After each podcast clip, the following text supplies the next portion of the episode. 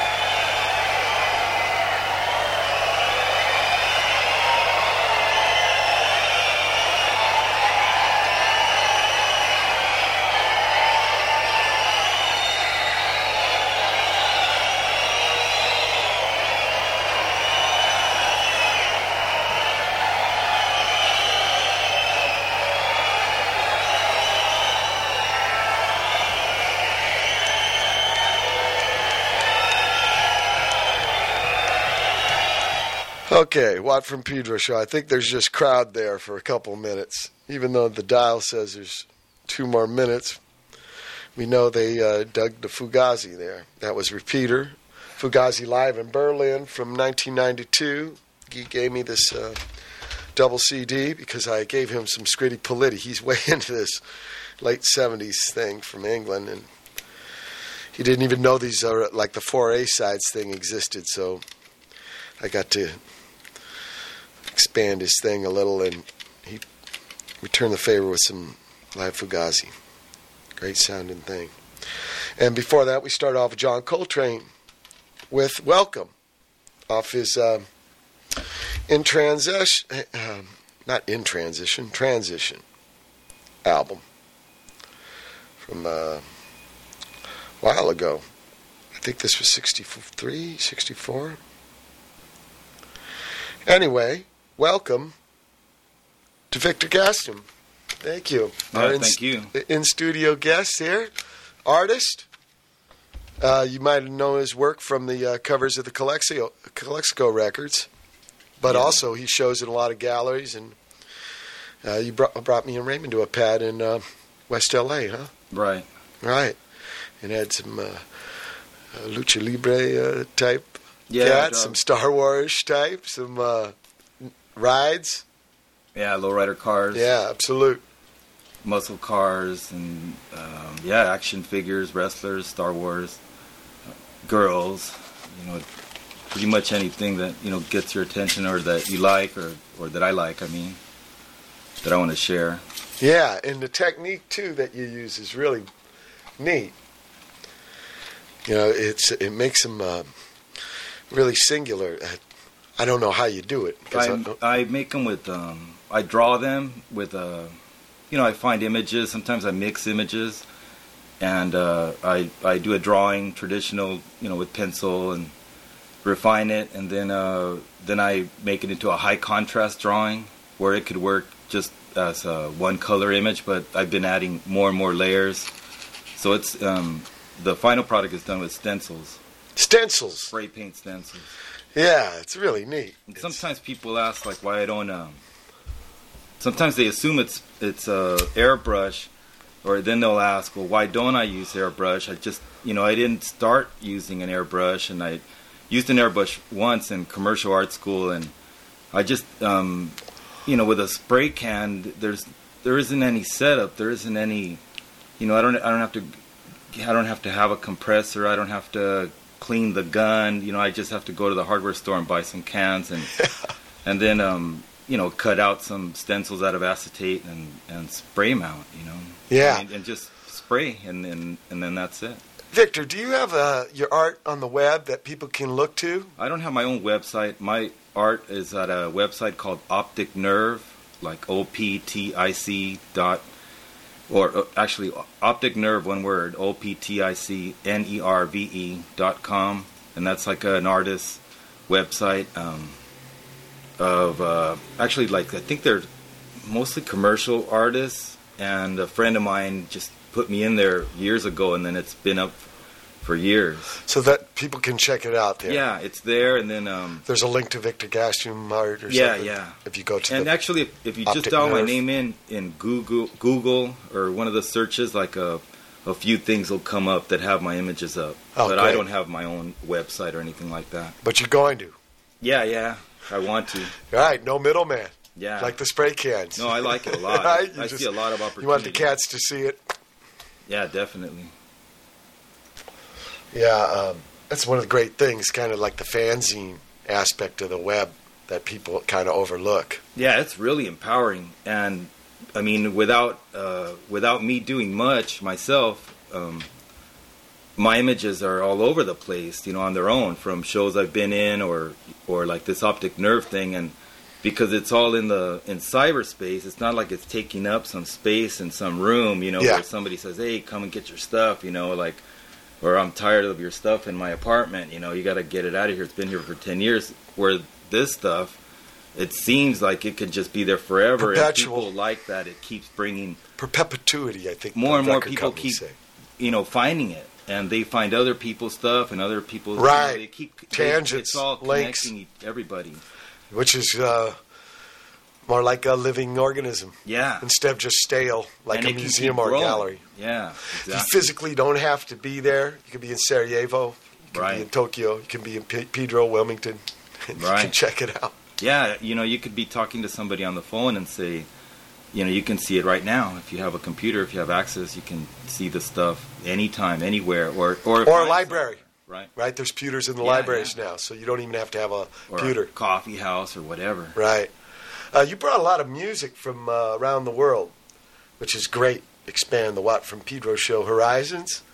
And uh, I've heard of this band, Mano Negra. Mhm. They've been around for a long time. I guess they've broken up since. Right. But uh, great band. You want to tell us something about them? We're going to play a song from these guys. Yeah, I brought his last album, well, their last album. Mano Negra is the band that, that used to that was fronted originally by Manu Chao, who's gone on and uh, into a solo career.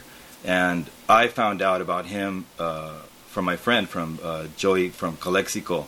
He sent me a cassette with um, Manu Chao's first solo album, and that and I had heard Mano Negra, but I was not that impressed. A friend of mine um, had a lot of their records, and they were hardcore punk uh, from South America, or actually, no, no, they're from uh, France. Spain. Yeah, Spain. He's French. Manu Yeah. Chao is French, lives in Spain, but um, I've heard a lot of these bands, a lot of the uh, Latino and uh, European Spanish-speaking punk bands, but I hadn't heard anything that, that I thought that, that that moved me, you know, or made me want to go buy it, or you know, I, a lot of times you hear some of these rock bands and they're still going through their dark ages. I feel like, you know, like you know, it, it's all right, but you know, I don't need to hear Van Halen in Spanish or whatever, you know.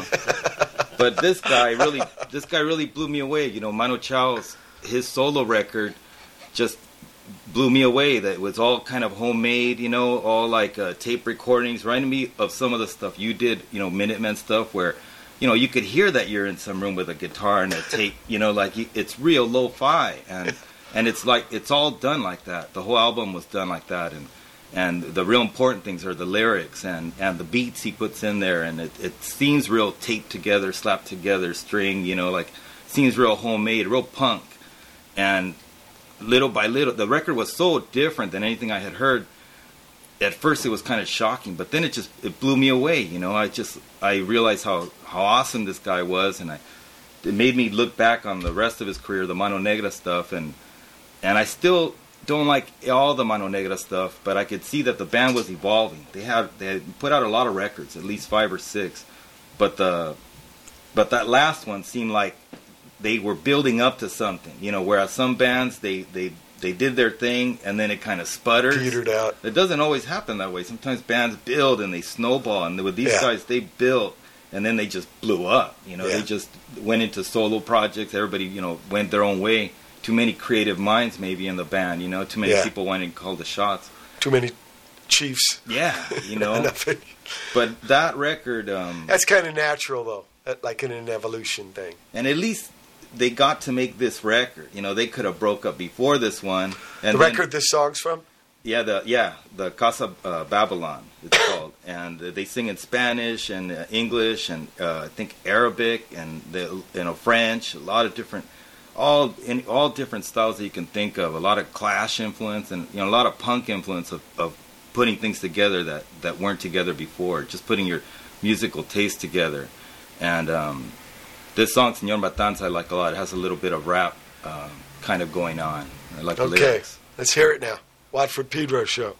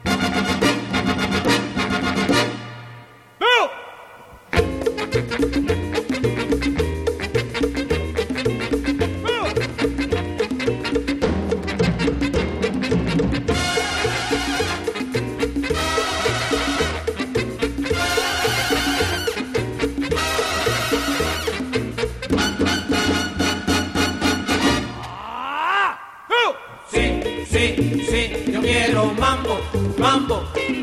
Sí, sí, sí, yo quiero mambo, mambo. Sí, sí, sí, yo quiero mambo, mambo.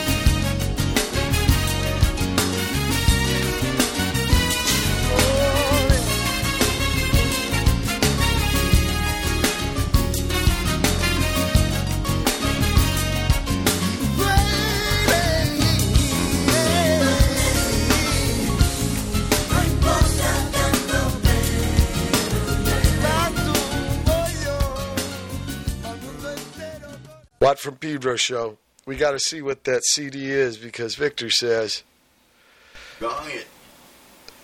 uh, no es lo mismo Alejandro Sanz. Yeah, this is some like Grammy-winning dude, you know, like. this, I mean, I don't like this. It was stuff. not uh, Zebda. That's my- No, it was not CD. Zebda. Huh? That's No. not what we wanted to hear. No, Zebda's more punk, you know. kinda Yeah. Ska. And we don't even know the name of that tune, huh? No. So I will put unknown track.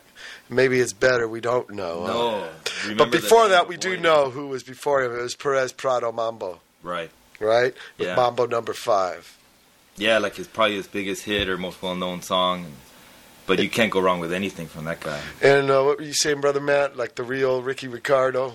Oh yeah, yeah. That's what Ricky He, he lives in. Mexico, lived in Mexico, but uh, he's a Cubano, right? Right. He was Cuban, and I think his his um, I think his his you know his prime was probably the fifties, maybe early sixties, and then at one point he just you know he was over. Right, you should tell him the story of that, what happened. Yeah, what I've heard is that he did a, you know, at the height of his popularity, he he did a kind of like a Hendrix Star Spangled Banner to the Mexican anthem, and you know, over there, people, you know, the, the the rich, the bourgeois, are really bourgeois, and they hated it, and it pretty much ruined his career overnight. And over there, you know, the right people to them own the record stations and radio stations, and that guy was over. You know, probably for except for live gigs, and even then, it was probably slim pickings for him. Probably not as good venues as he used to play in front of, and he was pretty much over. Man. But he was bad. awesome. When I Yeah. finally started hearing him, you know, it, it just blew me away. You know, like one of those bands, like you finally get, you finally get it, you know, and then you, you just realize, like, you hear their record, your their catalog, and they didn't make any wrong moves. You know, it's like everything is just, you know, really good, real innovative. And we start with Mano Negra with, uh, Senor Matanza. right. And uh, we were talking about that, right? Uh, Senor Matanza, he's the man. He's not the mayor. He's not the Yeah. cardinal, but he's the in the lyrics puppet he's meister. talking about like the, the, the, the you know the A number one and, and pretty much any uh, third world country I would imagine it, you know that that this would be the scene you know there's the, the main main shot caller that um, the important people the the people that everybody knows like the mayor and the cardinal and the bishop they know who this guy is you know they they um, Kisses ring. yeah, he's the real guy calling the shots. Um, he's the guy that doesn't, that never leaves office, you know. And in the song, he's talking about, you know, nothing moves around here without getting his authority. And um, Right, but pay no attention to the man behind the curtain, right. like Wizard of Oz, huh? And the chorus is they're saying like, and my friends, uh, uh, miñeros lleva pa'l monte. Like uh, ñeros is short for compañeros, so it's like to you know, and my partners get taken off to the hills or to the mountains where you know you get off. You know, people disappear. Yeah, terrible. Cool band. Well, um, like I said, uh, Guy, I gave him that um, uh, Scritti Politti, and he gave me a Fugazi, but he also gave me, like I said, he's getting into this. He's a little bit younger than I am, maybe by a decade or so. And uh, so, but he's get, been getting into this late 70s thing. And so, he, besides the Fugazi, he also gave me a compilation of stuff he's discovered.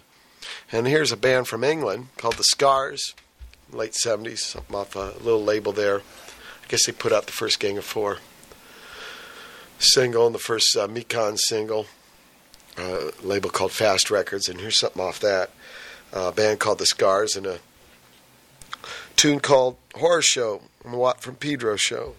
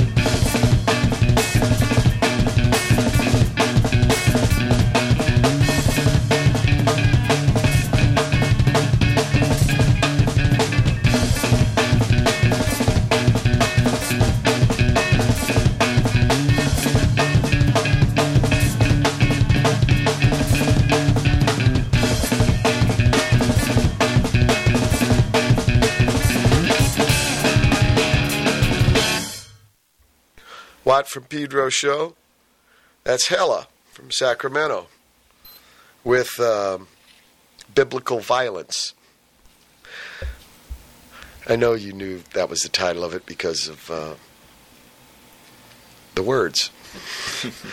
we were just talking about instrumental bands, right? And the heavy lo- shift Yeah, they got to carry, right? bad. There's a lot of times you find real good ones, and you know they're having a hard time getting heard anywhere, or, or having make you know having people give them a chance.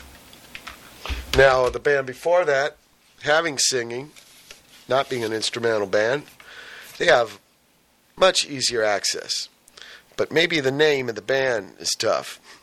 They're called the Crack Pipes, and that was Cinnamon Roll. before that, though, we had a, another instrumental band, one from um, Baltimore called the Oxes, with Russia is Here from their first album. And we started off with The Horror Show by the Scars from late 70s out of England. Um,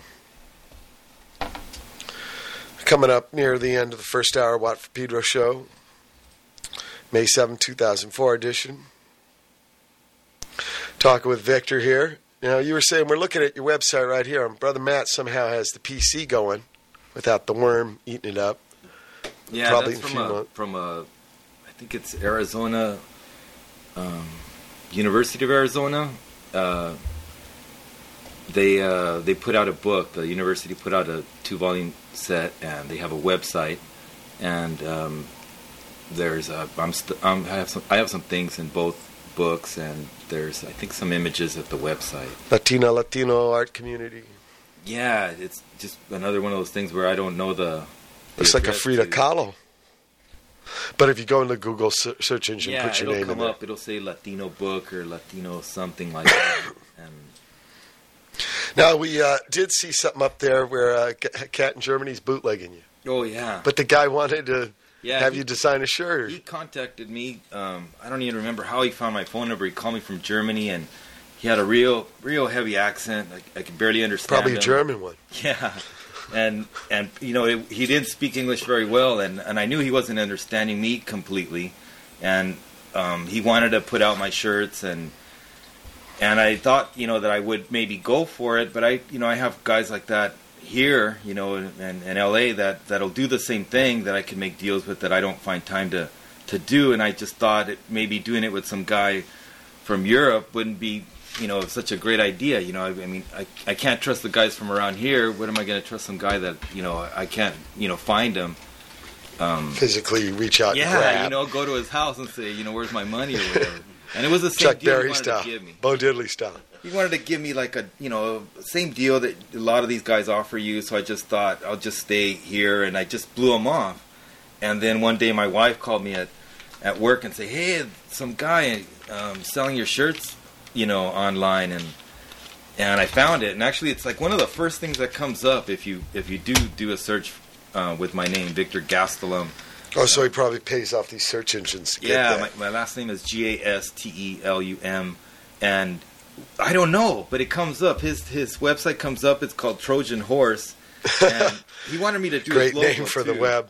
And and yeah, he's selling my T-shirts as um, not just the image, but it's like a T-shirt that I made of of just one of my images. It's called Los Angeles, and it has a has a bomb on it, a, a you know a Chevy. Bomb. Oh yeah, right. and I know that one. you know he he's selling them and i've never contacted about you know anything about it I'm, and in a way I, you know i hope that he's selling them you know I'm, But you know what, Victor? Calexico tours a lot over there, and your images are on their stuff.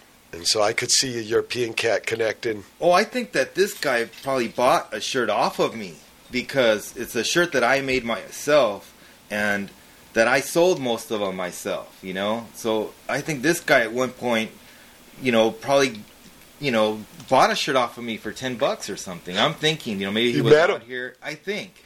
Because i you know it's not like i have a mailer or business or anything. I mean i sold these shirts myself. Slinging them. placed them well placed them in some stores too but everything is real local and Yeah. not very many shirts you know in the in the hundreds or low hundreds if that so and the the image that he has online is you know it's like one of my shirts i don't know what the ones he made look like but um it, you know the one that he shows i, I imagine unless he's a real good bootlegger, that it's probably one of my shirts that he actually scanned in there.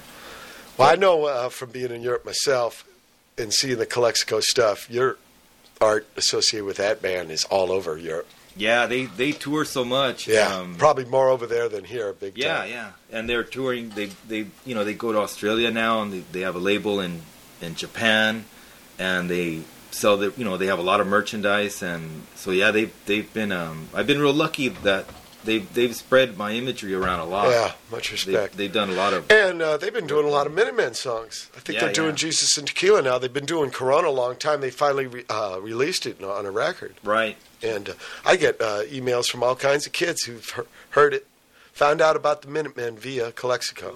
But they So thank they, you, Joey. They uh, learned um they learned a whole set worth Right, right. because uh, And it, and it ain't straight covers. They do it Calexico way, which is really neat. They it mix in like a natural, mariachi. though. Oh yeah, somehow it sounds Yeah, like absolutely. you know you're thinking about Corona, you're hearing mariachi, so you're thinking, "Oh, that goes," you know, like uh, you know, I got to play it with them in Rennes, France. yeah, yeah. with two other bass I players, a guitarron guy and a stand-up guy, and I was on electric bass guitar. So it was a Yeah. trip. It was huge. Yeah, they do them real nice. I hadn't played it the song in 20 years, and it was a trip.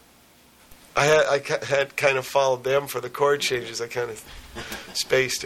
yeah, they, they I don't know what other songs they do, but like they learned a, a slew of them. well, I know they do Jesus and Tequila, and somebody told me they do, do a whole set when they want to. Yeah, yeah, they So- can.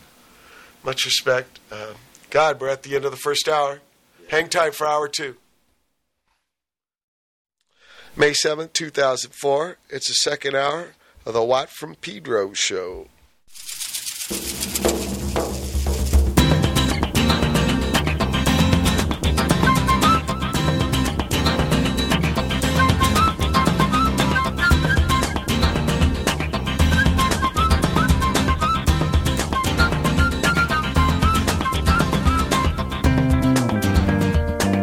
Walking down the high road.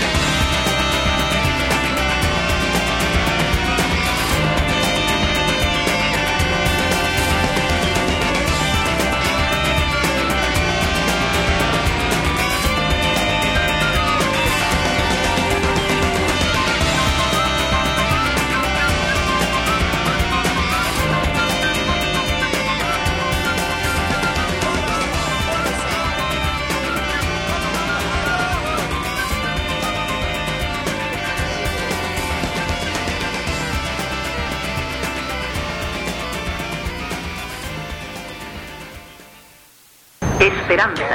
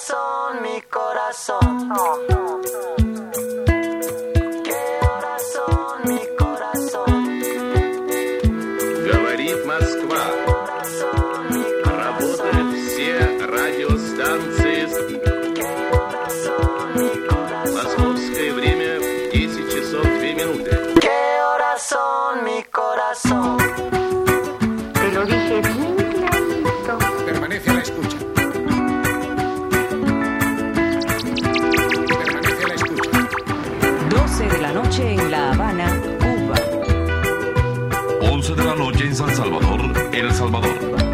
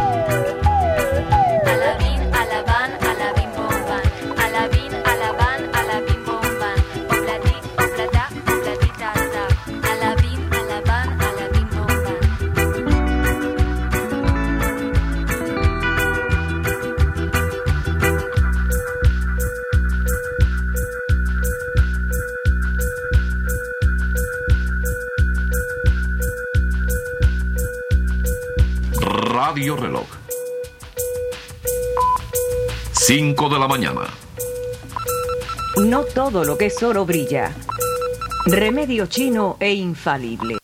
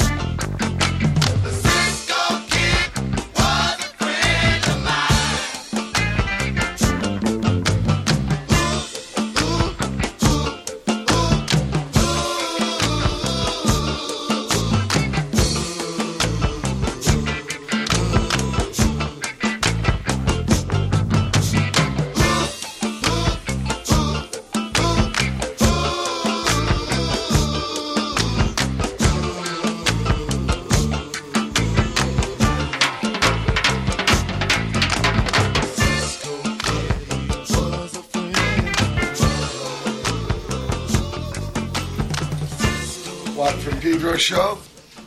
That was War with Cisco Kid. You picked that, Victor? Yeah, War, one of my favorite bands of all time. I got a cool little war thing to start things off for you. Oh, good. Yeah, we got the spin cycle coming up next.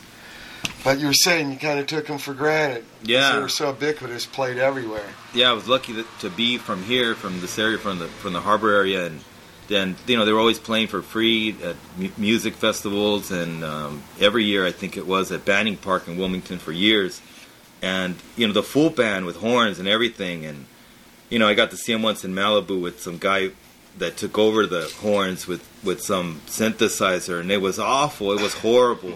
I think the backup singers were from Pedro. Yeah, they had some Pedro connections. Yeah. They used to play a little Point Fermin jam, with some of the percussion people once in a while. It seems like they had connections from everywhere around. I mean, all the way from the you know from Pedro up to, to Compton and, and Long East Beach, LA, and too. The, the area. I know some people Yeah, who the claim to Amarillo jam Beach with jam. all kinds of them cats. Before that, we had Manu Chao with um, La Primavera and Me Gusta Tu. So, uh, two different songs, but they kind of flowed into one, right? Yeah, yeah. I think on the CD they almost they go right into each other. And that's his uh, first solo record before uh, after. Uh, I think that was the second. Negro? I think Oh, that the was the second second one. Okay. The first one's called Clandestino. yeah, yeah. that's the one we heard. Was it Clandestino? Clandestino. Uh, uh, Brother Matt. Yeah, yeah, yeah. Actually, yeah. Yeah. No, this is uh, Oh, Próxima, yeah, Próxima Estación Esperanza. So this was Okay. the second record, and it was like a little hit for a while. I saw Clandestino. Yeah, I gave you Clandestino, Oh, that's right. but Okay. uh, that's sealed up still. Over here. Okay. Yeah, we'll play this next show. That was he was from Mano Negra, the the Señor Matanza song guy. Yeah, you can see how the art's similar. No, put that over there because it's a watt, no space. Uh, and we started off the uh, second hour with uh, Bhindi Bhagee by Joe Strummer Yeah, and uh, Mescaleros. And uh, tell us about that tune. yeah. Um, I really like Joe Strummer's solo albums a lot, and that song's my favorite one on the on that record. Um, I like the what he you know what he sings about. He's he's meeting some guy and the guy's asking him about some food that he knows about in Europe, and and Joe tells him, you know, they don't have any of that around here. Like I know what you're talking about, but they don't make it here. Nobody likes it here, but but we do have. And then he goes into this big old rant of all the local food, which is from all these different cultures. And then, um, in talking to the guy, then he he mentions the guy. You know, I'm in a band. You know, I got a band. And then the guy says, "Well, what does it sound like?" You know, and and then you know he pauses for a while, like, "Well, it's kind of like you know, like you know, how, he's trying to think of how to put it into words." And then he does, you know, and, and, and he describes it, and I like all the words he uses to describe the music. And um, you know, he, the, the part of the chorus I think is like uh, "Welcome to the humble neighborhood." So the guy's an immigrant, a brand new immigrant, and and I think Joe, it, it might from the food that he mentions, it sounded like he might be in New York, you know, somewhere where there's a lot of cultures all together. So there's a lot of different foods. You know, you can always go to any kind of food, you know, in one place. And you know, at the end, he tells the guy like, um, you know, why don't we go eat? You know, and you know, like they're both kind of immigrants. You know, they're both like so it's Yeah. kind of like a real American story and a real real uh, immigrant story. Yeah, maybe a world story. Yeah, the way things are moving. The big, huge planet, but then uh, the humble neighborhoods. right. It's this kind of dangling duality. Okay, uh, I'm very pleased now to present Brother Matt with another edition of his spin cycle. Cool. I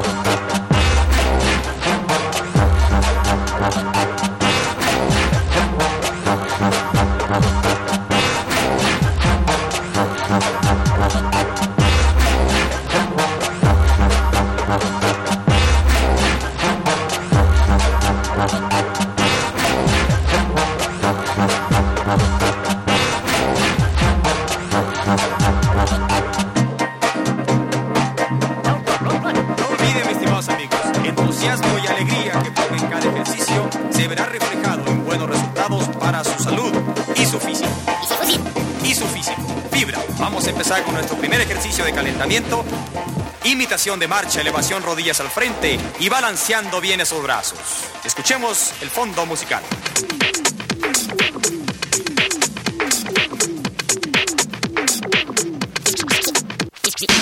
Seguimos con movimiento de brazos. Ejercicio número 7, posición inicial firmes. Balanceo de brazos a los costados. Segundo tiempo, brazos arriba. Tercer tiempo, brazos a los costados y firme.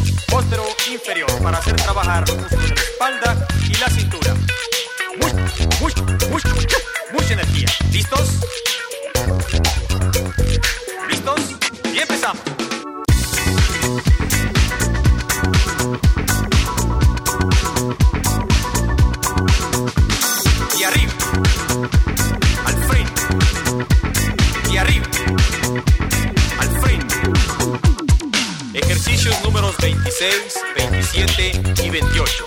Vamos a saltar un poco. Posición inicial. Parado sobre un pie. El otro extendido y elevado a un costado. Las manos en la cintura. Y vamos a realizar dos saltitos con cada pie, pie, pie, pie, pie, pie, pie alternando la extensión del otro. ¿Listos?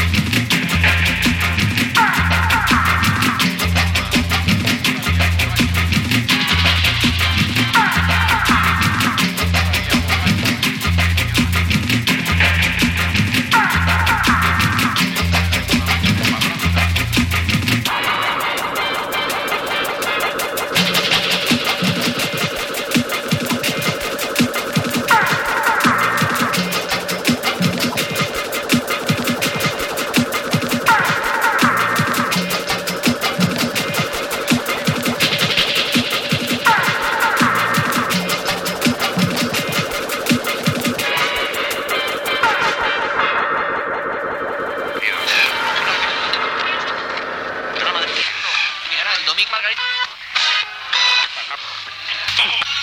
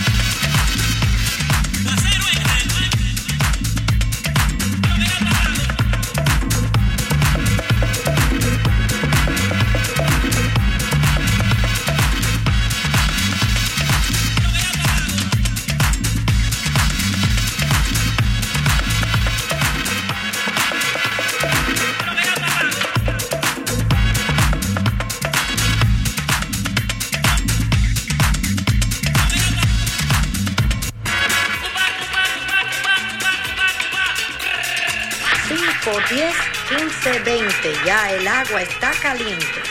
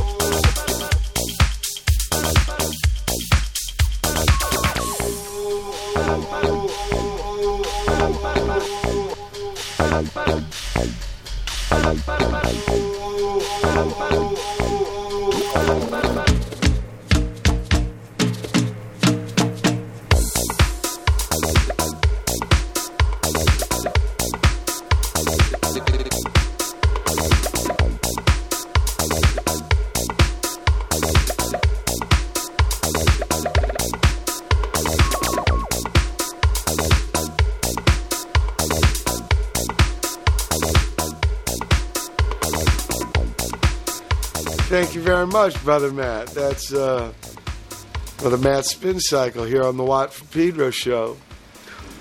And we're coming down to the end of the second hour of the May 7th, 2004 edition. Watt from Pedro show. Special in studio guest, Victor Gastelum. We're going to play some more tunes he brought aboard for this third hour. But first, we're going to have, uh, well, stay tuned for part two of Somewhere Next Door to Reality, the adventure we got going with Jack Flanders. Mind movie from ZBS. Okay, hang tight.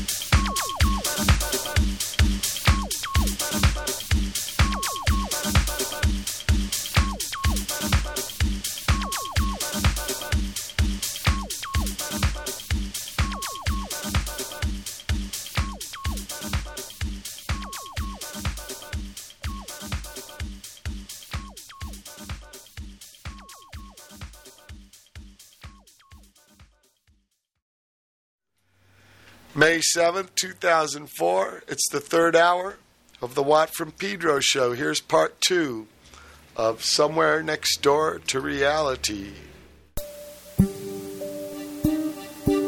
Jack Flanders received a phone call from his old friend Mojo Sam. Mojo told Jack about strange happenings in the city of Old Montreal. Several people have vanished. In fact, they seem to have become transparent and then may have simply faded away. When Dominique's friend Renee disappeared, Mojo asked Jack to help him figure out what's going on. It's now the next morning. Jack is strolling along Rue St. Paul, checking out the various shops, when he notices a very attractive woman on the other side of the narrow cobblestone street. She's talking to a blind street musician seated on a chair playing an accordion. Jack is appreciating this quite lovely woman when he suddenly becomes aware that he can see right through her. My God. Is it the same thing that happened to Mojo? Is it the same woman? People are passing, but no one seems to notice. I don't know if it's the light or the, or the shadowing, but I, I swear she's fading in and out. Maybe it's what Dominique calls fuzzing. I can definitely see right through her. I, I can see the accordion player saying something to her. Can he see it? Oh, right, dummy. He's blind. Of course not. At least I, I think he is. Hmm. She's turning around. She's looking right at me. She knew I was watching her. I can't see through her now. Now she's walking away. Well, it's worth a try. Excuse me. Uh, I didn't mean to stare at you. But you were. Well, yes, I was, but. Don't you think it's rude? Well, I'm sorry. I, I couldn't help noticing. that- What? Well, when you stopped to speak to that blind man back there, well, you became transparent. I could see through you. You can see through my clothes. No, no, no, no. I meant I could see the man playing his accordion, even though you were standing right in front of him. I could see him right through you. Do you see through me now? Oh, no. No, when I called you, you ceased being. Uh, What? Uh, um, fuzzy. Am I fuzzy? Well, you were. A little. And that is wrong. Oh, well, no, your fuzziness is none of my business. no, it isn't your business. Or is it? Well, several people who have demonstrated similar fuzziness have actually vanished. Where? Where did it happen? They became so fuzzy, they disappeared into where? That's it. I don't know. And you are concerned for my well being. Well, no, not necessarily. Then why are you concerned? Well, friends. You know, when a friend disappears, other friends wonder what happened. You have a friend who has, uh, what, uh, fuzzled? No, I have friends who have friends who have fuzzled. I- Is this amusing? Uh, no, no, no. It's it's just the absurdity of this conversation. You want to know where they've gone. I guess. But you are not police. No, You are not a detective. no. I was asked by a friend to see if I could find out what's going on. Am I your first big clue? I'm not sure. You want me to tell you something. Yeah, that might help? What can I tell you? Well, since you are aware, there are times that, that you actually become uh, fuzzy, Mm, let us say lighter. lighter. Do you mean turning into light? No, no. I mean, there are times I feel light. So, is that what happens then? You- You're so light that you, you actually become transparent. Possibly. Well, people have vanished. Mm, that may be true from your point of view. So it doesn't bother you that this may happen to you? Where would I go? Through a portal, uh, into another dimension, taken away by a UFO? I don't know. No, you don't. Look, look, I'm not trying to interfere. Especially if people like you don't mind what happens to them. But like I said, friends, relatives, they're, they're very concerned. Because once someone disappears, they don't reappear. What makes you think they're not here? Well, unless they're walking around being invisible, which is possible, but I don't think so, then it means they're probably somewhere else. Isn't it obvious? no. You see so little, but yet you draw conclusions. Look, I'm just trying to be open. It's been said, in the beginner's mind, there are so many possibilities. In the expert's mind, there are few. Well, I, I'm not an expert. Oh, I can tell you are. Well, it was nice talking to you, Mr. Uh, uh, Jack. Jack Flanders. Monsieur Flanders. Salut! I, I, I didn't get your name. Of course you didn't. Hmm. Right.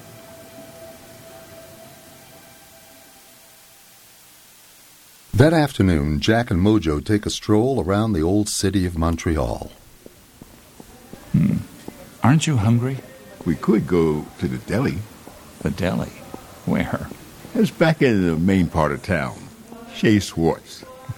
Chez Schwartz? That's right. Oh, really, Mojo? Chez Schwartz is a famous deli up here. Chez Schwartz. It used to be Schwartz's Deli, but some years back, when they wanted to make things more French, they passed Quebec's infamous Bill 101. All signs must be predominantly in French. So they actually legally forced them to change their name? That's right. And what used to be Schwartz's Deli became Chez Schwartz. It's a big sign. Can't miss it.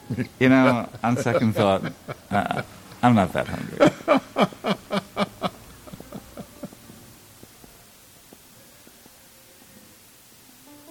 Later, as Jack is walking back to his hotel in the old city, he passes a sidewalk cafe, Cafe Napoli, and there, sitting alone, is the mysterious woman he had seen earlier that day. She smiles at him. Well, I see you're still here. And so are you. Mind if I sit down? Please. I never did get your name. I know. Can I buy you a drink? Mm, I'm fine. You know, I'd, I'd really like to visit that other place. Will you help me? Are you worthy? I think so. Why are you so obsessed? Uh, I want to see for myself. Is that the truth? Yes. The whole truth. Well, That's only part. uh, but I swear that part of the truth is true. Tell me the other part. I'd like to know if the people who have have crossed over, if that's what you call it, are they okay? Meaning what? Well, that they're happy to be there. And then. And then I'll be able to reassure their friends back here who need reassurance. And if they are not what you feel is okay? Hmm. Well, I doubt there's anything I can do about it. But you will try. Why are you so protective? Why are you so insistent? It's what I do. I explore the unknown. So you want the unknown to be known. Unknown, not necessarily. I'm just trying to help somebody. Votre adhésion, madame? Merci beaucoup. Uh, I'm not getting anywhere here, am I? Poor Jack. You know, why is it every time that I meet you, I feel like I've come to a dead end? Cul-de-sac, Jack? What? That's what I will call you. Oh, thanks. So, have a nice day. Yeah. Ciao. Salut, cul-de-sac Jack. Hmm. Cul-de-sac Jack. Whenever I think I'm getting somewhere, she ups and leaves. I ought to call her Madam Chow.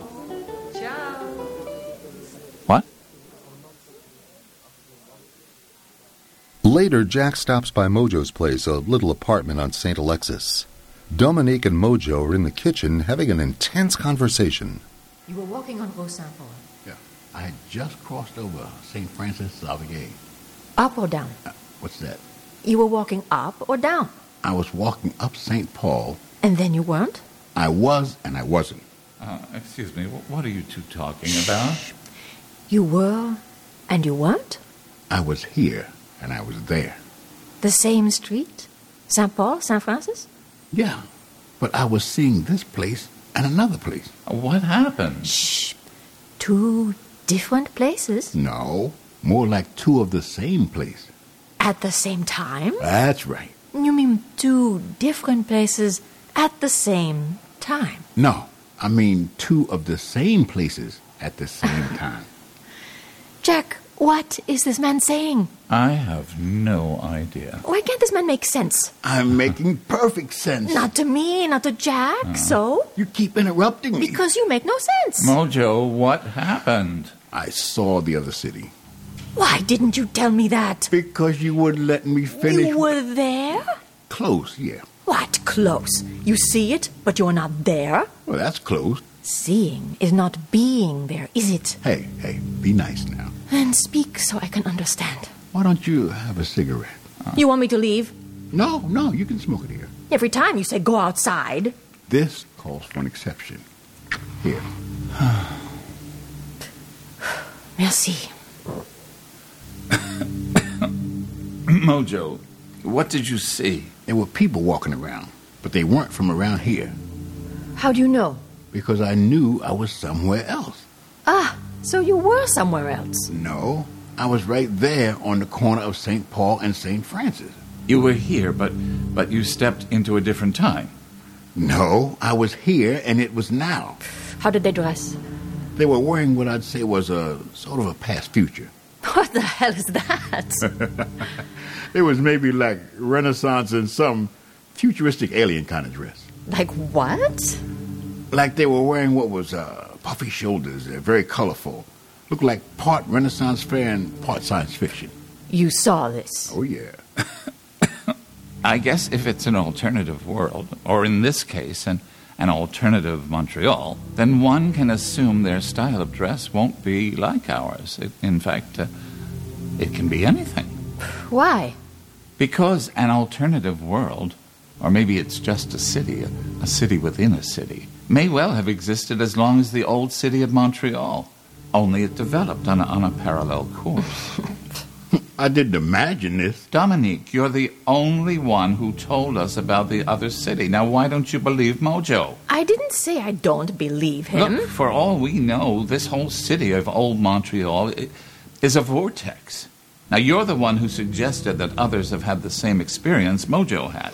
So why are you being so damn difficult? Am I difficult? We need your help, and you know that. Okay. I have to go. But wait, wait, wait. I have something to tell both of you. I don't have time. Great. Mojo, what's her problem? Uh, she's insecure. Her? Oh, yeah. I think she's jealous. Well, why is that? Because it happened to you. It didn't happen to her. She. Can, can you open a window? Sure thing. Why do you let her smoke in here? Oh, it calms her down. so, what is it you want to tell me? Let's get out of here, okay? You want to get something to eat? Where? At Gibby's. Uh, what's that, a, a fast food joint? No, that's a really fine restaurant here in the old city. Gibby's. Trust me, I know my chitlins.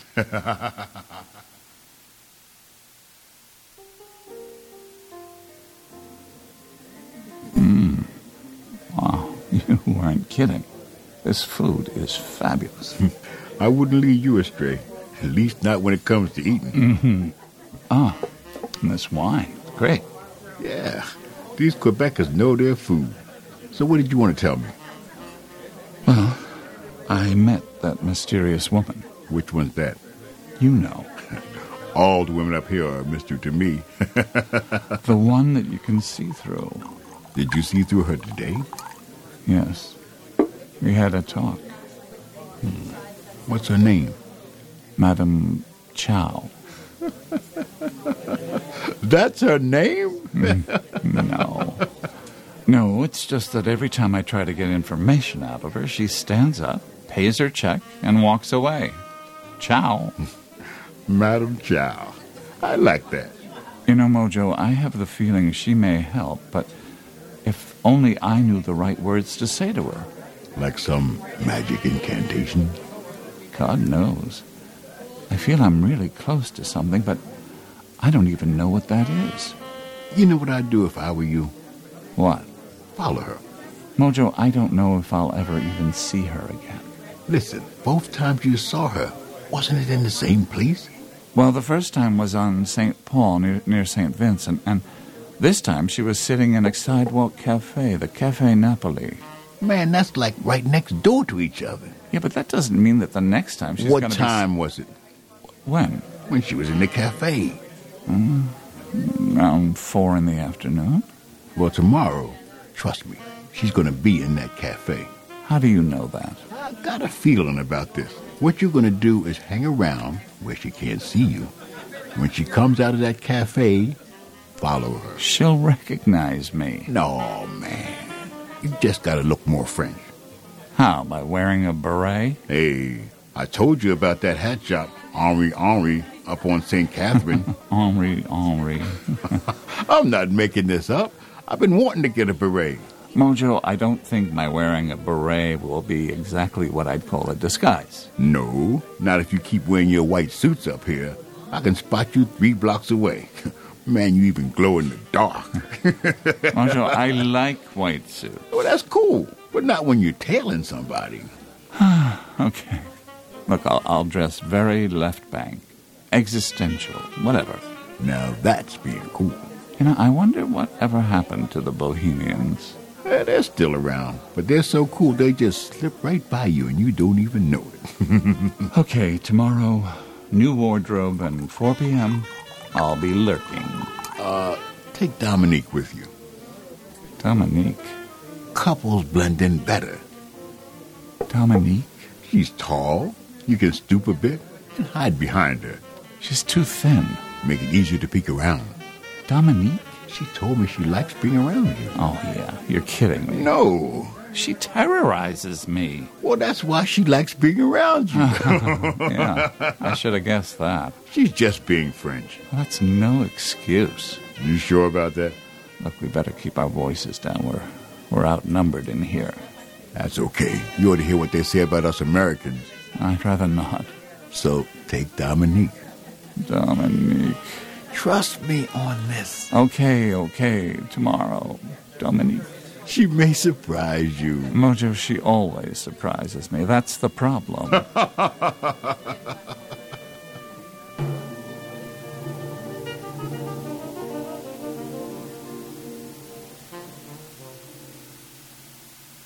The next day, Mojo and Jack go to the hat shop Henri Henri to try on berets.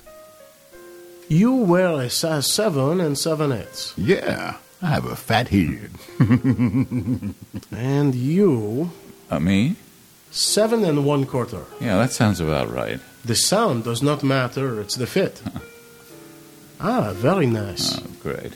I look so stupid wearing a beret. And you look fine. No, you're the one who looks fine. In fact, you know, you look like Thelonious Monk or, or some jazz musician who was born wearing a beret. Like Charlie Parker. Yeah, you do look like Bird. I look like the bird? Jack, step away from that mirror. I got to see myself. Woo! Now that dude look good, doesn't he? you you could play in a jazz club. Well, actually, that's what he does. Ah, perfect. I don't think I'll ask about what I look like. No, no, no. You look like a famous French lyricist, Oh, really? Which one? Jacques Prévert. That's right. Mojo, do you even know what Jacques Prévert looks like? No, sounds good. And it fits. okay, okay, you win. Later that afternoon, just about four o'clock, Jack walks to his rendezvous with Dominique. I don't know. Wearing this beret makes me feel like I should be riding a bicycle with a loaf of bread tucked under my arm. Oh, I knew it now. Now someone is laughing at me already. Oh, Oh my god, it's her. oh, Jack, you look wonderful. I never would have recognized Oh, you. Oh, come on. You spotted me right off. That's because Mojo told me how silly you look. Mojo said that? He's very honest. I know. He said you may need some tweaking. Oh, really? Oh, you wear your beret like a toupee. Well, it feels like one. Come here, bend down a little. Um, I'm not going to bite your nose. I want to reseat your beret, okay? Let's see. Which side shall we tip it? This side? Mm, not so good. This side? Hmm, not so bad. You should wear this all the time. why? You look okay in a beret. Not French, but okay. Oh, well, thank you. Did I terrorize you? Did Mojo tell you? He did, didn't he? Of course. But you haven't said anything about what I'm wearing. Oh, you look, you look amazing. I know. But aren't we supposed to be blending in? We are. But you look awfully fashionable to be tailing someone. Exactly. Wait a minute. There she is, right on time. Madame Chow? Whatever her name is. She'll probably go into the Cafe Napoli. No, no, no. She's stopping to speak to the blind street musician. Oh my God. Do you see that? What? Well, she's doing it. She, she's becoming transparent. You're right. Yes. Oh, oh, oh she's she's solid again. She's moving. Come on. But we're supposed to tail her. She's going into the cafe. We can see her from in there. Come on, move it, Jack. Dominique drags Jack into one of the numerous souvenir shops. She watches from the window as Jack examines their stuff. Who buys this junk? Tourists. Americans. Like you. Uh-uh, not me. Do you see how she looks this way and then that way? Well, maybe she's expecting me. She is very pretty. Oh, I, I hadn't noticed. Liar. I like this sign over here. Children left unattended will be sold as slaves. or these road signs here. Moose crossing. The general motif of this store seems to be canoes, beavers, and moose. She's leaving. Come on. Already? Come on, pick up your big feet. Let's go and go. Okay, okay. Come on, come on. Right, right, right.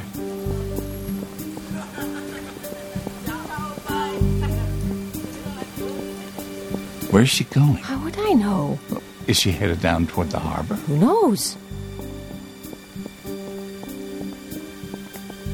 Getting foggy. Does that happen this time of year? Sometimes. And that's why it's getting dark? Shh. Where are we? Shut up. Listen. You hear? Yeah. Sounds like that blind street musician. But we just saw him back there. I know. Maybe he's on roller skates. Shut up, okay? Can you see her? No, But I think she's going to the music. It sounds like it's coming from up there. Go see. You're not coming? I'll wait. Well, if this fog keeps getting thicker, how, how will I find you? Just whistle. You know how to whistle, don't you? Just pucker your lips and blow. I'll see you later, sailor. I won't go far. I know.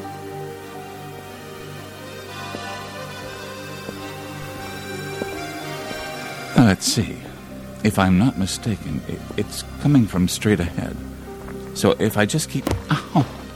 Ow! Damn it, I just walked right into a wall. What is this? A cul de sac? Hmm. Cul de sac Jack. Yeah, right. Now, where is that accordion? On the other side of this wall? There, there must be a door along here somewhere. I can't find anything.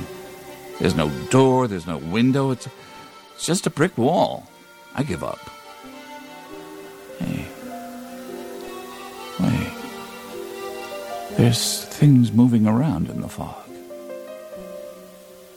I think they're people. Is the fog clearing? Hey. There's an open square. And sunlight. What's going on here?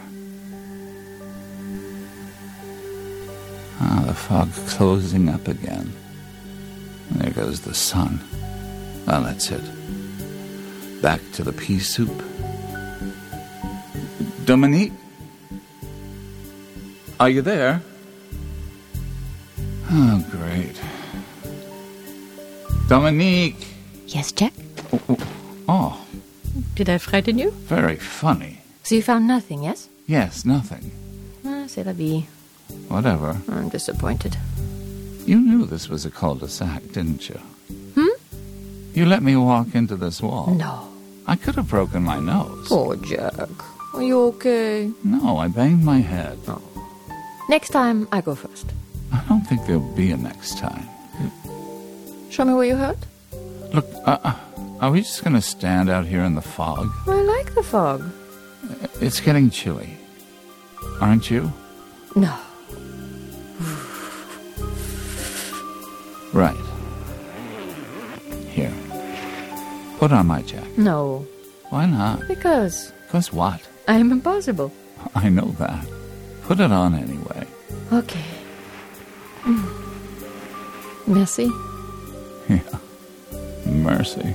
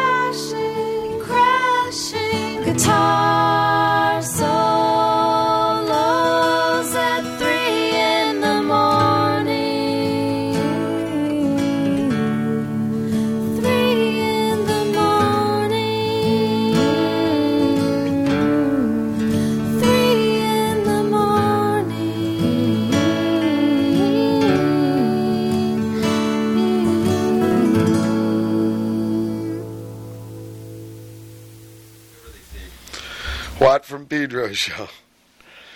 We're discussing uh, Adventures with Raymond, one of the more enjoyable sports you can partake of.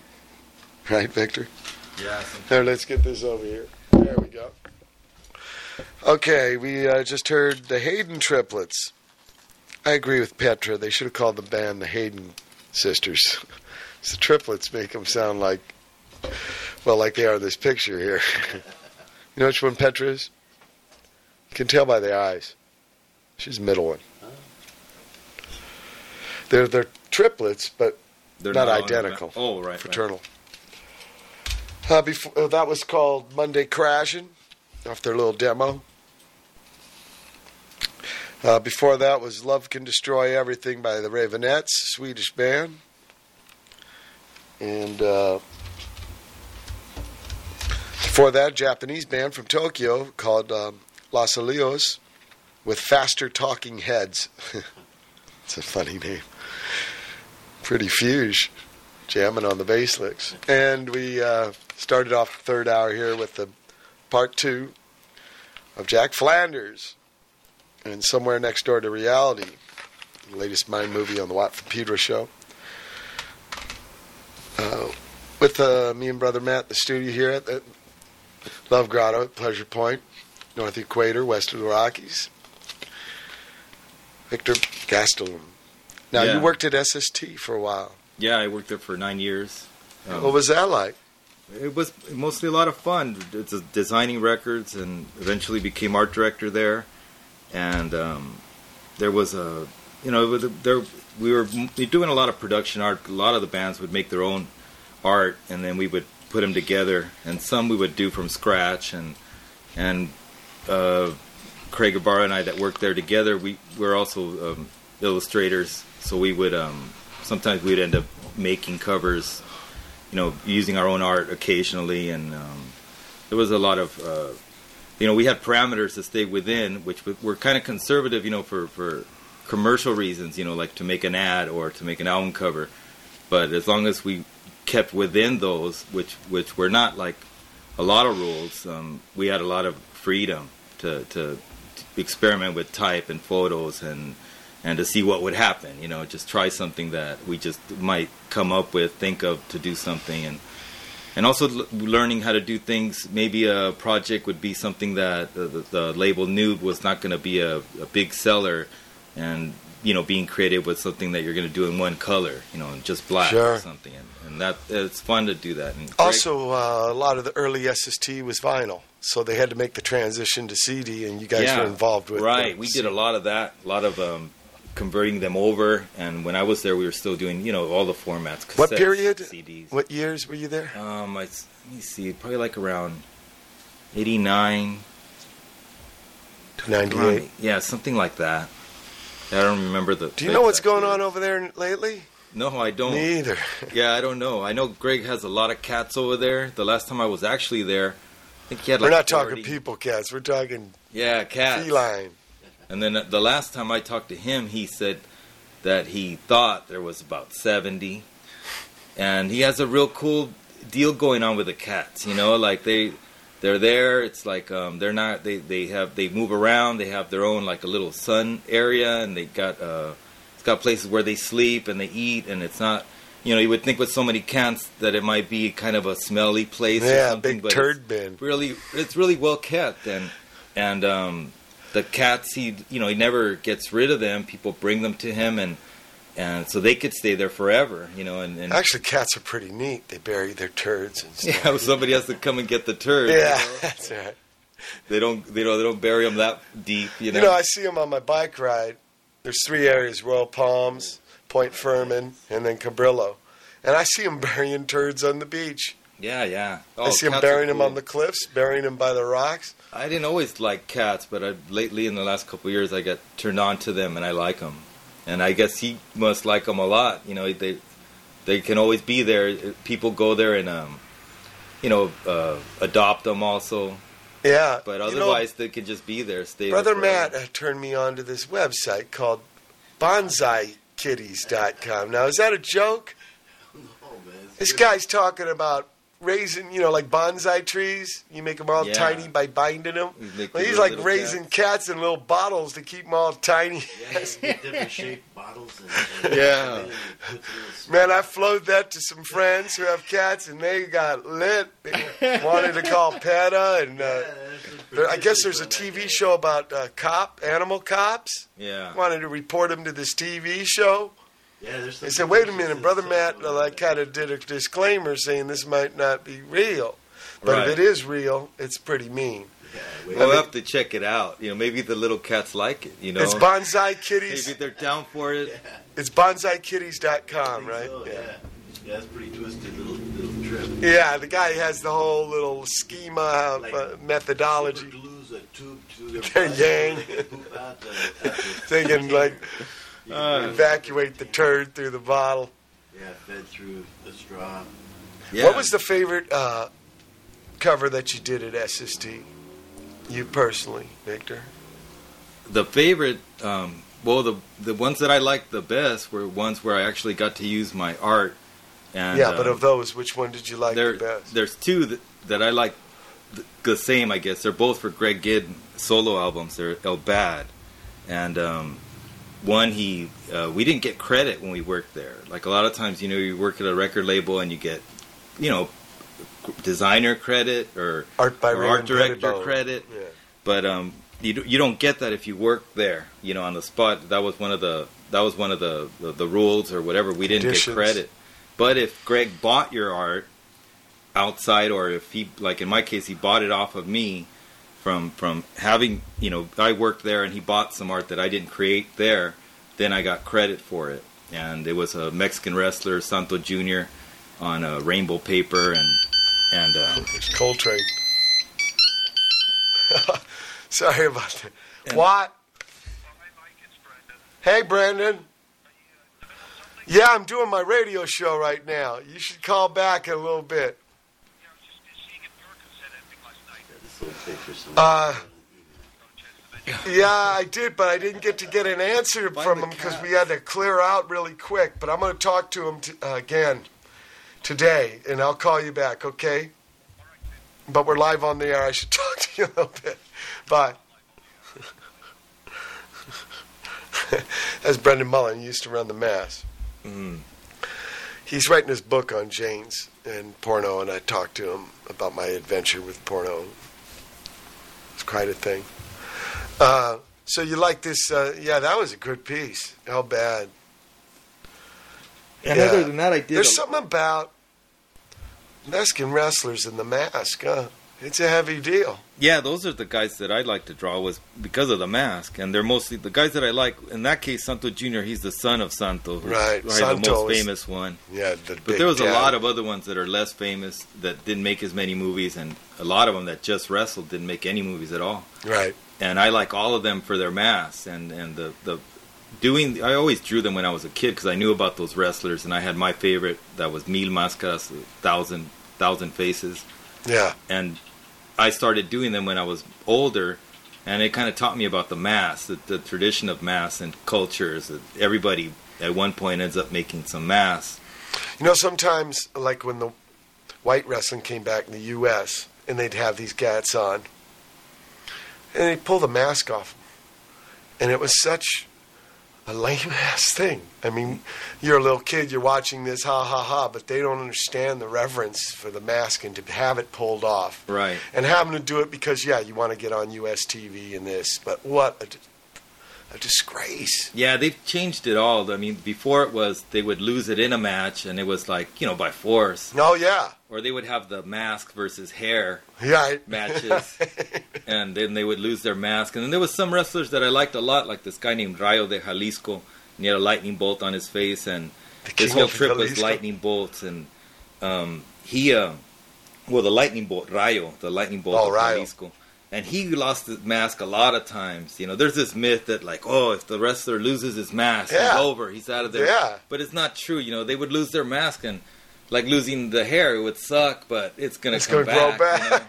So he would lose his his um he lost his mask a lot. I, I would know because of the photos, and um you know, in the magazines, wrestler magazines from Mexico, and you'd see him on the floor like, oh, he lost his mask again, you know, and he's sitting there holding his face with just the pieces of the mask, and you know, or you could see his face. It's like, look, he's got a mustache, you know.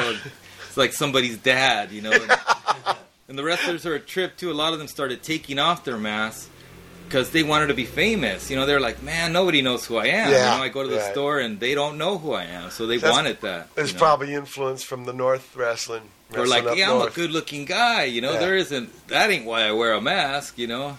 No, the mask was in tradition. Yeah. It's all steeped in tradition. And the masks are real cool. I mean, you know, the, the mask is like the theme of the wrestler. well, yeah, the idea of the mask is you can be someone else. Right. Just opposite. Hey, I gotta, I'm me. No, you get to be someone else. Yeah. You know, and, and a little kid with imagination, you could see this feeding right into it. You know, I'm the wrestler. All I need to do is have the mask. You'd hear stories too, like of um, your uncles, and I, I heard for this from other people too. So this is something that people would do, like your uncle, you know, your mom's brother or whatever, would say like, "Hey, I'm that guy." You know, and you're little and you're going, no way.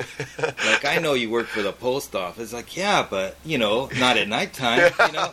like Santa and, Claus. And you're thinking like, you know, no way, you're lying. But at the same time, you're thinking, you know, it could be true. You know, like, why not? You know, this guy's got a mask on. Nobody knows who he is, where he lives. Is, is he married? Not? How many kids? Like, the you know they they're The alter ego. Yeah, they're like you know sometimes so it would be common that you know people would say like that's me.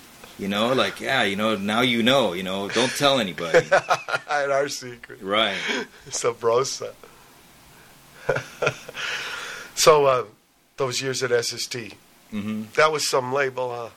Yeah, yeah, a lot of lot of good music. I you know I, I came in uh, towards the end of the second generation of, of bands like Dinosaur and Soundgarden and Das Damen. I mean those kind of bands, and, and I re- already was aware of the you know the first generation, of Saccharine and Minutemen and Black Flag. Saccharine is still Yeah, the only yeah. band left from those days. Yeah, and they're they're great too. I've seen them play lately, and uh, their new songs are I say as good as the old songs. They got you know? vibes. Richie Yeah. Hayes, right on. Yeah, they're a great, great band. Also, another band I would say like I didn't appreciate till I was older. You know, like I think a lot of those bands.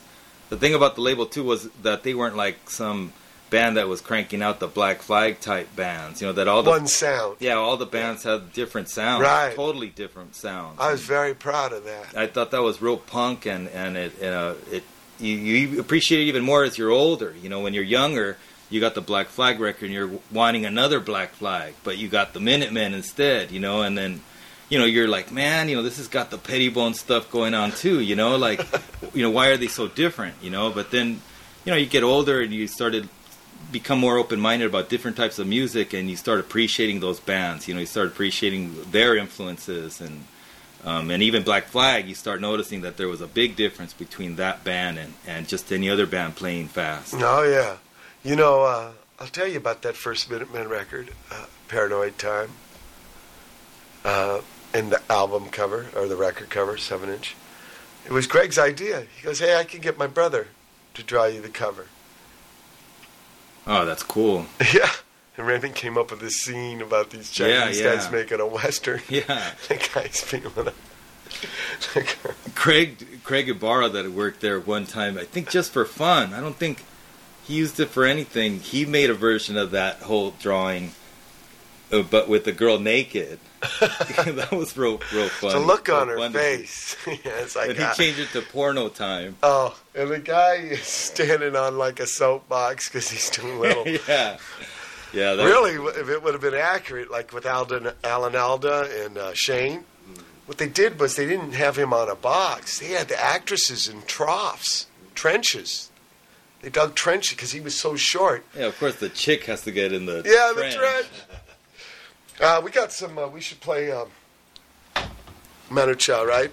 Something Yeah. from his. Uh, uh, his solo record, um, Right, Clandestino, Clandestino. his first solo record, and then the second solo record, um, and this this tune here. uh, Desaparecido. Yeah, right. It's about people that disappear. Yeah, which is not a happening thing, but Yeah. Yeah. We were just talking about El Paso and all those ladies. Yeah, yeah, that's Terrible. what it's about. It's about. Oh, it is? Yeah, it's about Juarez. Um, it's about that, but it's also just um, it's kind of a fun song too. Like uh, it's it's in reference to that Los Desaparecidos from South America. They I think Right. they originally came up with the term.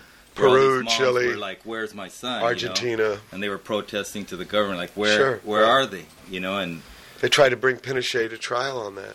but the song itself is about like they tell me I'm the one that disappears when I show up. Uh, I just left, you know. When I got there, uh, you know, I gotta go, and so it's the, the lyrics are kind of fun. Okay, here we go. Watt from Pedro show.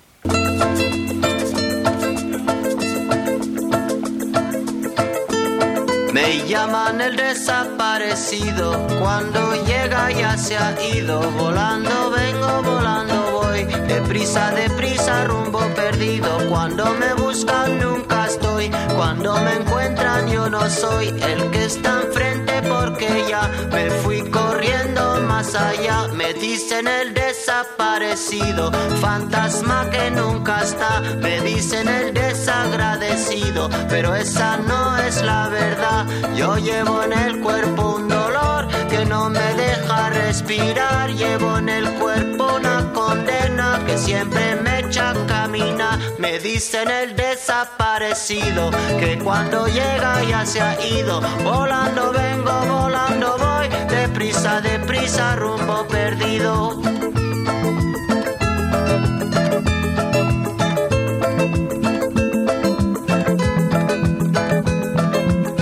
Me dicen desaparecido, fantasma que nunca está. Me dicen el desagradecido, pero esa no es la verdad. Yo llevo en el cuerpo un motor que nunca deja de rolar. Llevo en el alma un camino destinado a nunca llegar.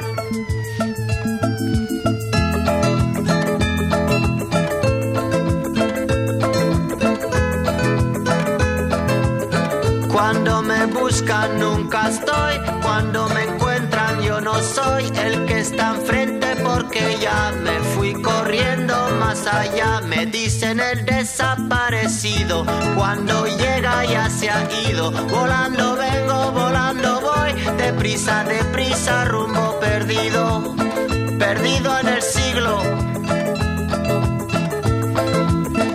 Perdido en el siglo siglo XX. ¿Cuándo llegaré? ¿Cuándo llegaré? ¿Cuándo rumbo al 21? ¿Cuándo llegaré? Me llaman el desaparecido. ¿Cuándo Perdido en el siglo.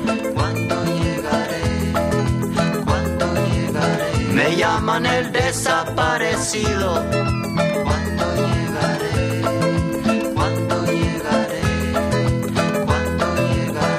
Me dicen el desaparecido, fantasma que nunca está. Me dicen el desagradecido, esa no es la verdad. Yo llevo en el cuerpo un motor que nunca deja de rolar. Llevo en el alma un camino destinado a nunca llegar. Me llaman el desaparecido, que cuando llega ya se ha ido. Volando vengo, volando voy, prisa, de prisa, rumbo perdido.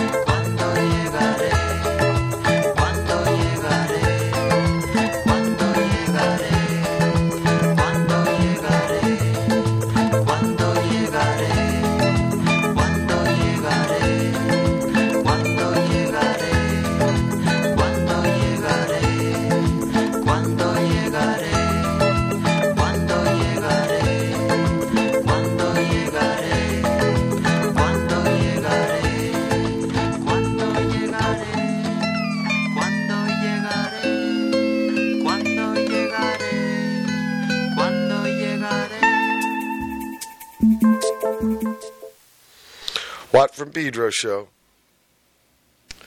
Okay, coming at the end of another edition, the May seventh, 2004 edition. Like a third year anniversary edition. That's right, third, three years now. Yeah. Yeah. It's a trip. Brother Matt, thanks for all the shows. It's been Yeah, wonderful. Magic. real good show too. Yeah, and Victor, all the essential information you flowed on us, turned us on to. Yeah, thank you. Oh, by the way, uh, it's bonsaikitten.com if you want to check out that site. And uh, really, we're not into hurting cats. We love cats and stuff. So, Don't put them in jars. yeah, don't put in super glue tubes to their yangs. You know, you know, what the, what's that about? what's that about? Yeah, it can't be real. It's yeah, the magic of art. Uh, but I'd like to have you on again as a guest to g- bring over some Yeah, more fun. tunes and stuff, and uh, relate stories and stuff. Um, me and George Hurley are playing on the 21st of May here in Pedro at La Zona Rosa Numero Dos, formerly known as Dancing Waters. We're gonna do some old Minuteman songs, so check that out. Um, God, I got a lot of stuff coming up. I'll tell you about it next week in the next show. Until then, keep your powder dry.